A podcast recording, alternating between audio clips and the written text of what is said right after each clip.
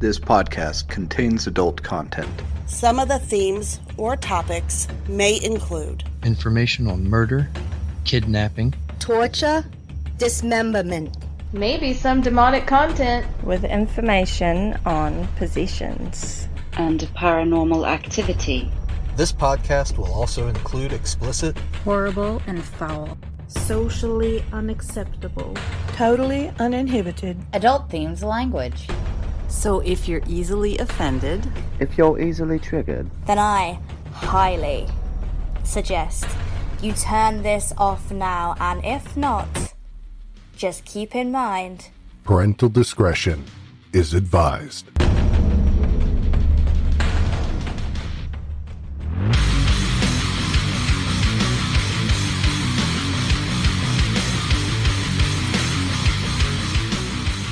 Isadore, Michigan is a small community in the southern part of Centerville Township.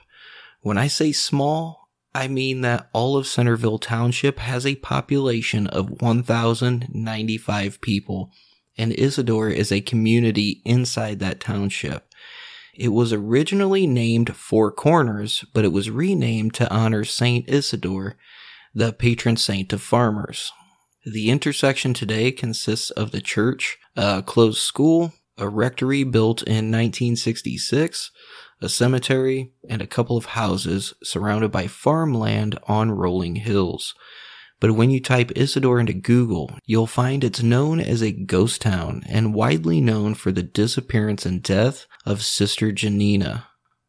Mary Janina Josephine Mezek was born in Chicago, Illinois on February 18, 1873. She was the third child to Jan and Joseph Mezek. Her two older brothers were named Frank and Emil. She was not a very good student and actually finished last in her class, but she was a motivated woman by all accounts. She was orphaned at the age of nine and was raised by the Felician Sisters of Livonia, Michigan. She later entered the Felician community and was given the religious name Janina. In August of 1906, Sister Mary Janina arrived in Isadore, ready to be the first teacher at a brand new Holy Rosary schoolhouse. She was also to serve as Mother Superior of the small convent located in the school. She was a small and very frail woman who loved to sing and take long walks in the woods. At the school, there were 200 students enrolled, and during winter, many of the students boarded there. Sister Janina was not alone, though. She and two other nuns taught, fed, and watched after the students. The three of them stayed in the cubbyhole quarters of the second floor of the schoolhouse. Now, along with the nuns, there was a tall and handsome guy by the name of Father Andrew Benowski, and he headed the parish. His younger sister, Susan, uh, and a chore boy named Gruba lived there as well. And Benowski was eccentric, especially for someone leading a Catholic parish. He was really into earthly possessions. He drove a fancy and expensive buggy and had an unusual fascination with rare animals. He owned a whole barrage of odd pets, including a badger, parrots, a fox, and an alligator that he just let roam free.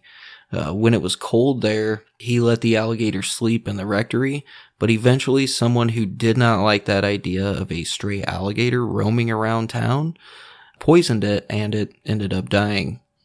So when summer finally came and the nuns decided to stay in Isadore instead of returning to the Felician convent in Detroit that they all came from, they spent their days getting their chores done around the schoolhouse and spent their afternoons uh, napping. When Sister Janina arrived in Isadore, she had tuberculosis and she had frequent visits from Dr. Freilich, who had an office in Maple City. But during this summer, the doctor reported she had overcome the disease. Everyone seemed to love Sister Janina. Her students loved her, the other nuns loved her, all of the parishioners, and even Father Andrew, who was not fond of very many people at all. There was one person though who was not a huge fan. And it was a housekeeper, and I'm going to try to pronounce this fucking name the best that I can. Stanislawa Lipczynska. And uh, that was a housekeeper, like I said, in the rectory. And uh, she was just a hateful woman in general. So she went by Stella, okay? So we're going to call her that from now on. And she had migrated to America from Prussia in her early 20s and was employed by Father Andrew in 1900. Stella was a short and very angry little woman. She was under five foot tall, right? She had a 10 year old daughter named Mary as well, and she immediately disliked Sister Janina. She claimed she was lazy and picked flowers outside to avoid her chores. She even disliked Father Andrew, who had hired her. She spread rumors about him as well, saying he acted more like a man with three wives than a devout priest. One of the worst things Stella said about Janina was that she was sleeping around. She supposedly called her a whore, saying she was sleeping with Father Andrew and Dr. Freilich, and uh, Sister Janina just ignored these things and avoided confrontation with her. And she, when you know when she would walk by or see her, she would just smile at her and just keep her usual uppity disposition, you know, when she was around her. So by the end of August uh, 1907, things were picking up again. The nuns were busy preparing the building for students, and they had their work cut out for them, as the property also had a barn, cemetery, and rectory. The nuns were all super excited because of the upcoming visit from Bishop Richter of Grand Rapids, Michigan to bless the new school. Sister Janina was in charge of flowers and they were using artificial ones they stored in the basement for decoration around the schoolhouse. On Friday, August 23, 1907, all the nuns went upstairs for their afternoon rest, and in the yard below they could see Father Benowski. I'm probably not even pronouncing his fucking last name right. It's B-I-E-N-I-A-W-S-K-I. Benowski, I don't know. Um, and they saw his sister and Gruba, and they were all setting out for a fishing trip to nearby Lake Leelanau, which is known as, uh, at that time it was known as Carp Lake. As they pulled out, they looked up and saw Sister Janina closing her shades, and that was the last anyone ever saw of her. At least that's the last publicly admitted sighting of her. When Sisters Angeline and Joseph went to look for Sister Janina, all they found was a swinging rosary hanging from the doorknob, and she left her prayer book open on the windowsill.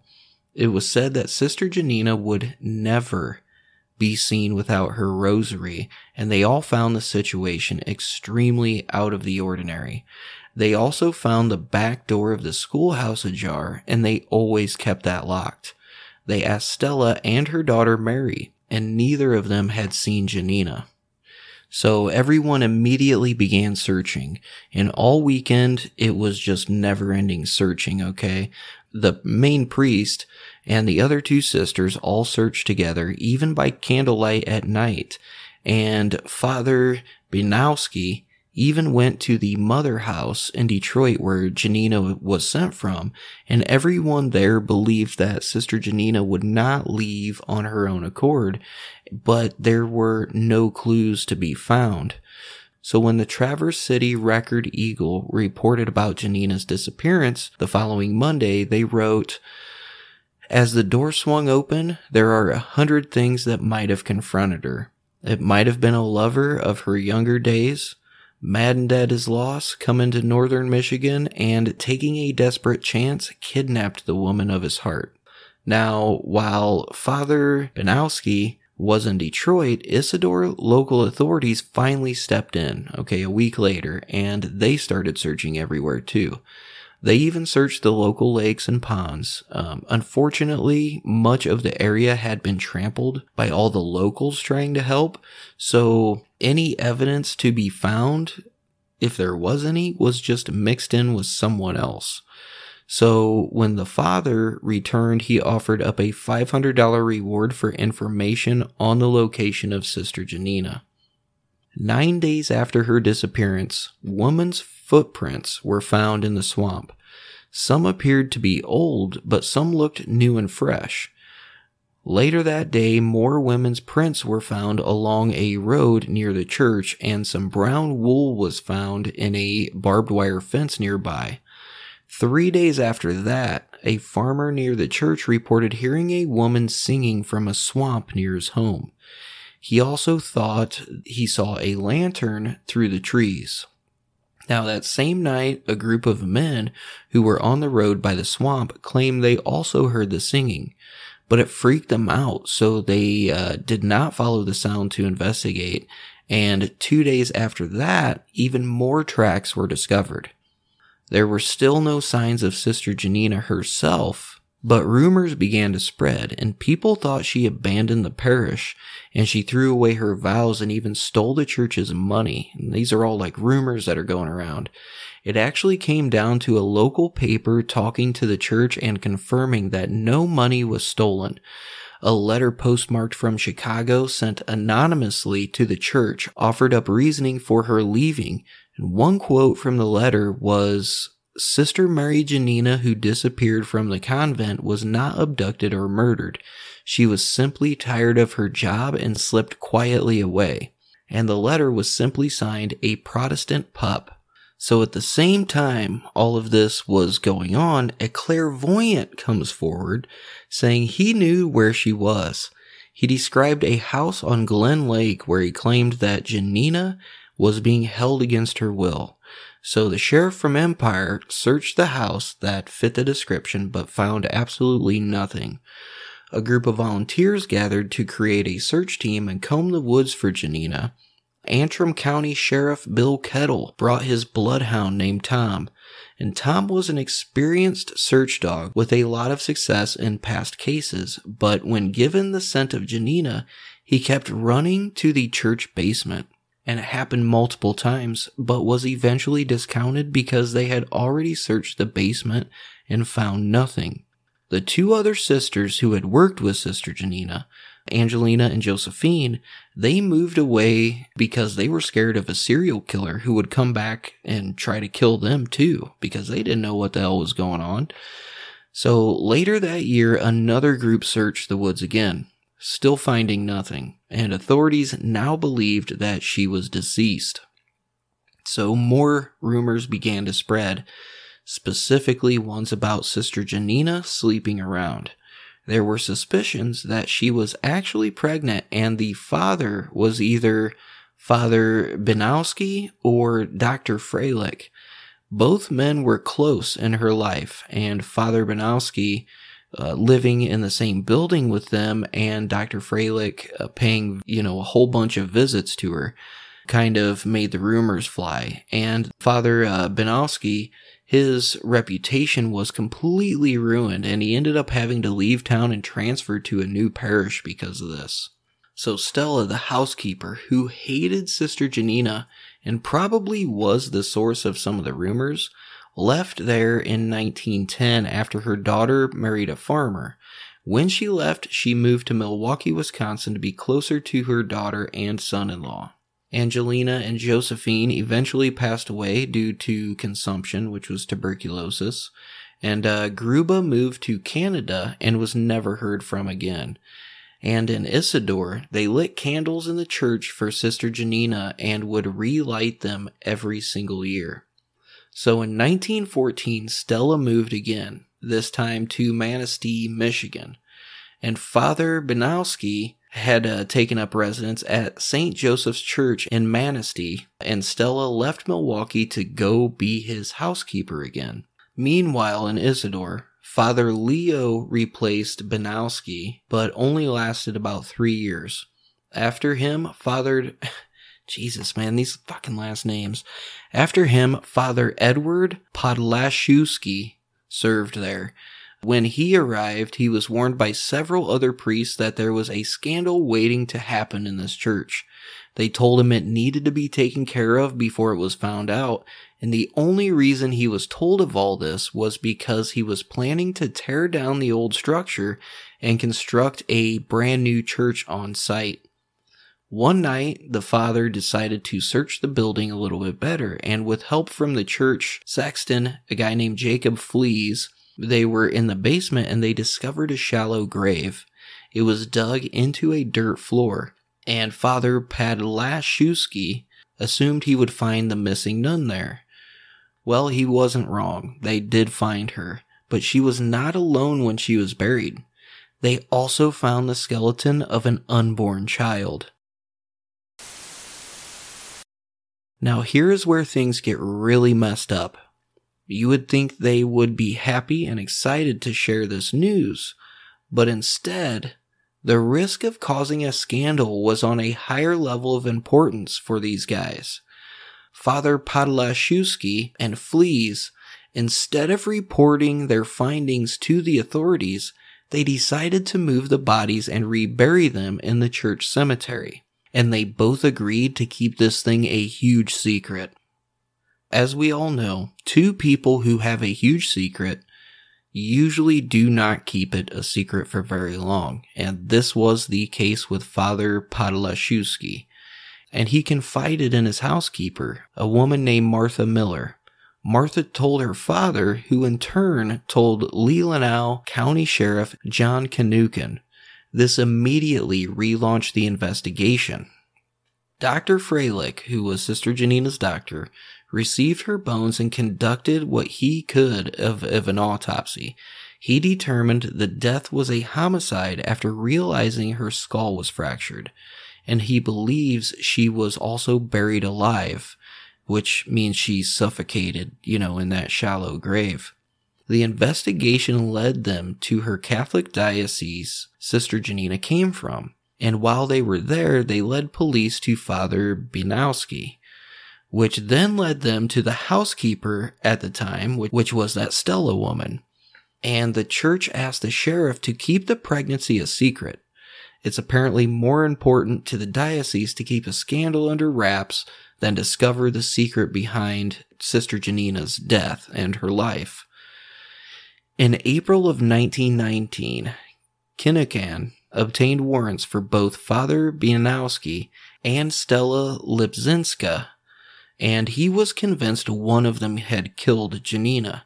He really thought it was the priest who killed her to keep the pregnancy a secret, but when the sheriff confronted him, he was very forthcoming with information, and he convinced him that he was actually innocent. And then witnesses told Kinnican that Stella was the one who killed the nun. It was no secret about her cruelty towards Sister Janina, and it was rumored that she had even assaulted her in the past. So Stella denied all the claims, saying she would never strike a nun. The sheriff ended up placing her under arrest and jailed her in Traverse City. Father Binowski posted her bail and hired a defense attorney for her. The sheriff also interviewed sisters Angelina and Josephine, and this was before they had passed away. They both stated they were terrified of Stella during their time at Isadore. They both confirmed that Stella hated Sister Janina for no reason and that Janina was also afraid of Stella. Now, unfortunately for Stella, her freedom was short lived because her bail was revoked by the court. And while she was incarcerated, the sheriff hired private detective Mary Tylika to go undercover and pose as another inmate to get a confession from Stella. Shortly after she started the undercover work, she was noticing that Stella was acting insane. She would roll around on the floor and refuse to eat. So she was sent to Ann Arbor for a psychiatric evaluation. But after a few weeks, it was concluded that she was only acting insane and she was able to stand trial. She was sent back to northern Michigan, where Mary Tylika went back to work. And uh, she was Polish speaking, so she was able to speak to Stella in her native language and according to Tylika, she in fact got a confession. Now, according to the undercover detective, Stella told a Milwaukee priest named Father Noack her confession, and she says the events went down like this. On the night Sister Janina went missing, Stella had followed her down into the basement, and when they went to retrieve the artificial flowers, she stunned her then went to the garden and picked up a spade and beat Janina over the head until she died. She dug a hole under the church, dragged the body to the hole, and placed her inside. As she tried to bury her, the head kept popping up no matter how much dirt she put on top.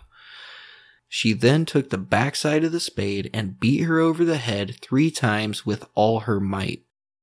So, the murder of this nun ended up being a national story.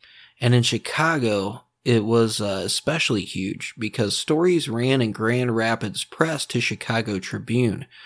When court finally started, there were all kinds of spectators that filled into the uh, courthouse. It was only a 100 seat courthouse and it was like overflowing with people.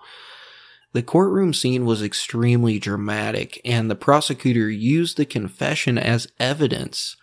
Tylika said that Stella confessed to the father for absolution, but unfortunately, Father Nowick was deceased at the time and could not corroborate the story. Stella claimed that she only confessed because Tylika beat her and coerced her into the confession.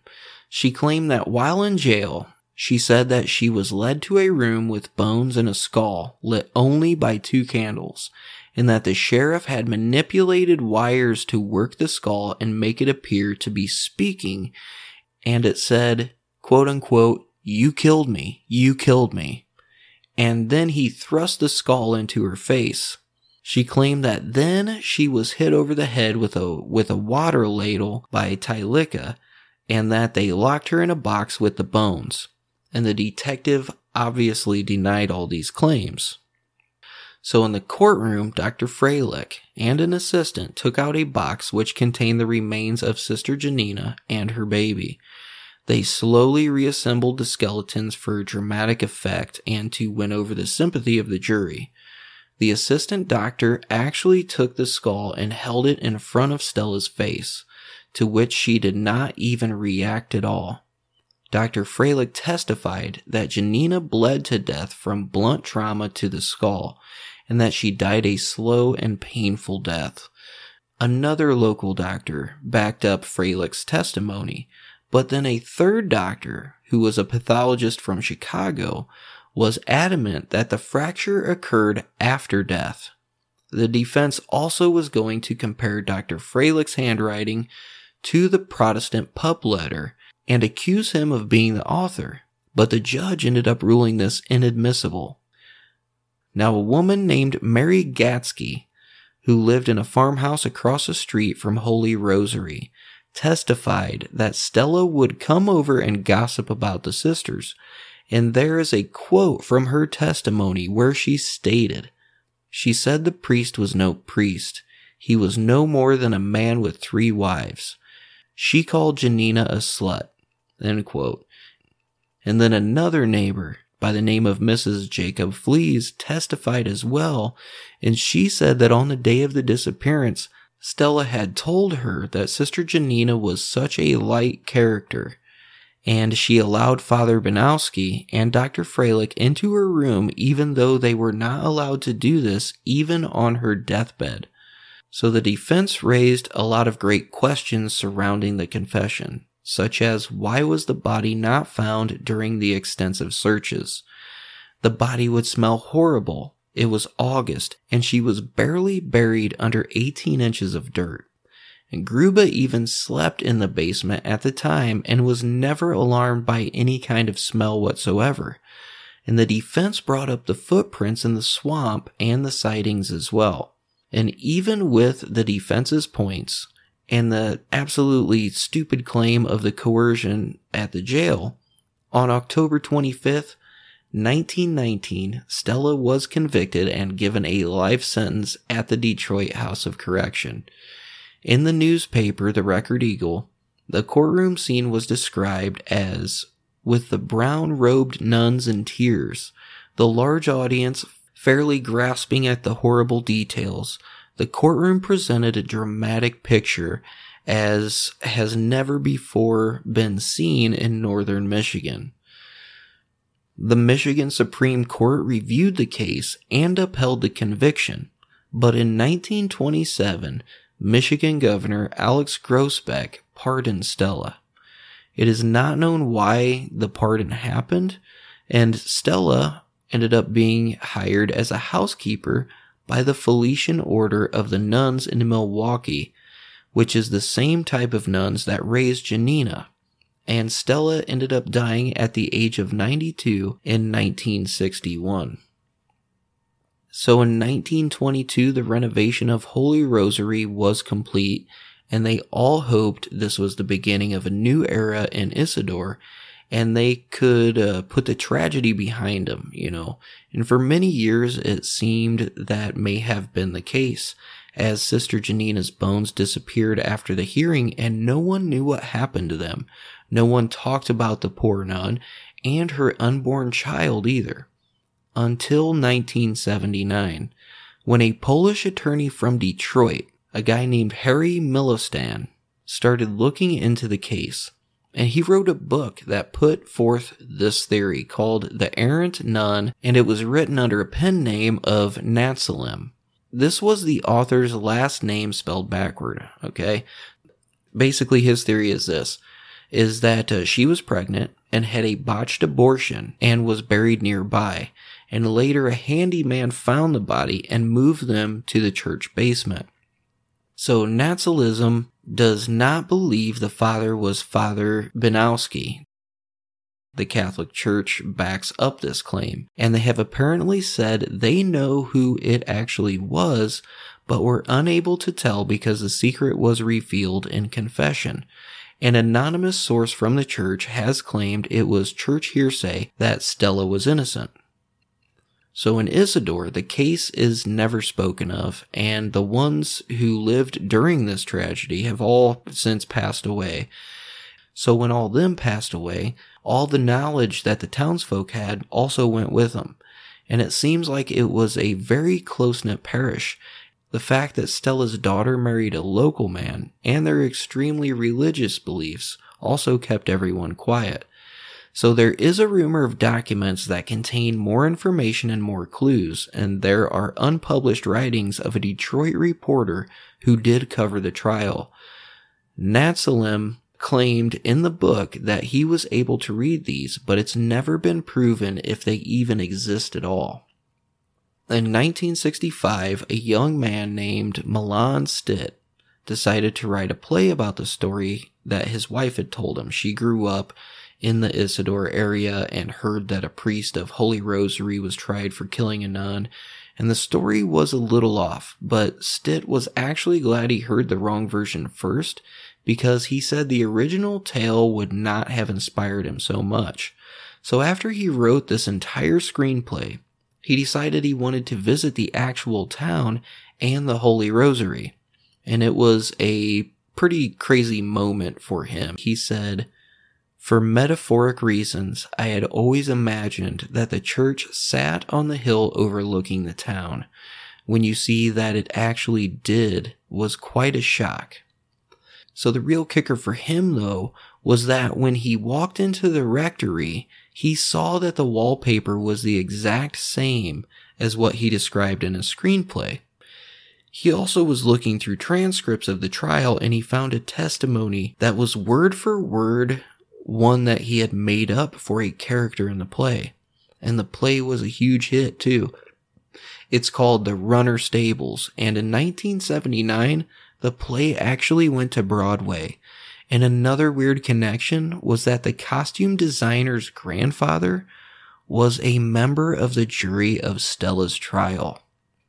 So the play ended being a made for TV movie starring Dick Van Dyke and apparently it sparked the topic of Isadore again. And Jackie Budd, who grew up in the parish, said, The movie was kind of a catalyst that opened up talk about the murder. Before that, it was never mentioned. Now, Sister Janina's remains are still not located, and the Holy Rosary wrote her out of the history books completely. The father was never discovered, and apparently the killer was either set free or was never found to begin with. So it seems that, unfortunately, she will forever be the missing nun.